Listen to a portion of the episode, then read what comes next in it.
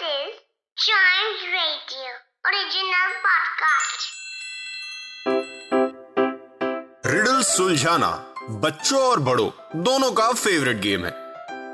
तो आइए जुड़िए चाइम्स रेडियो के साथ और डेली जवाब दीजिए एक नई रिडल का और बन जाइए हमारे क्लेवर क्लॉक्स एग्जैक्टली exactly, और हमेशा की तरह सबसे पहले हम लास्ट एपिसोड की रिडल को सॉल्व करेंगे that if you feed it it lives if you water it it dies feed करेंगे तो ज़िंदा रहेगी, लेकिन वाटर देंगे तो बढ़ जाएगी। ऐसी क्या बात है भैया? फ़ीड के अंदर ही तो वाटर आता है तो फिर क्यों die well I am going to reveal the answer in three two and one and the answer is fire yes यहाँ पे आग की बात हो रही that if you feed it it lives मतलब फ़ीड इट मतलब तरह तरह की चीज़ें प्लास्टिक नहीं प्लास्टिक नहीं डालना प्लास्टिक जलाना बहुत बुरी बात है। जैसे कोई लकड़ी है, जो भी चीज़ें आग जलाने के लिए, जैसे कोयला हो गया सो इससे you feeding it but if you water it it dies absolutely तो मुझे बताने की ज़रूरत नहीं। So yes it is it's fire so पढ़ते हैं अपनी अगली रिडल की तरफ़, जिसका आंसर अगर आपके दिमाग में है तो Chimes radio Facebook which is at Chimes radio या Instagram which is at we are Chimes radio पर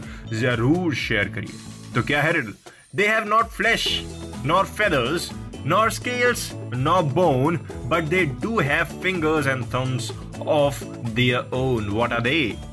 मतलब फ्लैश भी नहीं है फेदर्स भी नहीं है स्केल्स भी नहीं है बोन्स भी नहीं है बट फिंगर्स भी है थम्स हैं, और वो भी खुद के। यार, बिना इन सब की चीज़ों के तो फिंगर और थम पॉसिबल ही नहीं है, फिर ये क्या चीज़ है? बताइए, दिमाग लगाइए सिंप्लिसिटी तक पहुँचने के लिए ब्रेन की एक्सरसाइज करवाइए।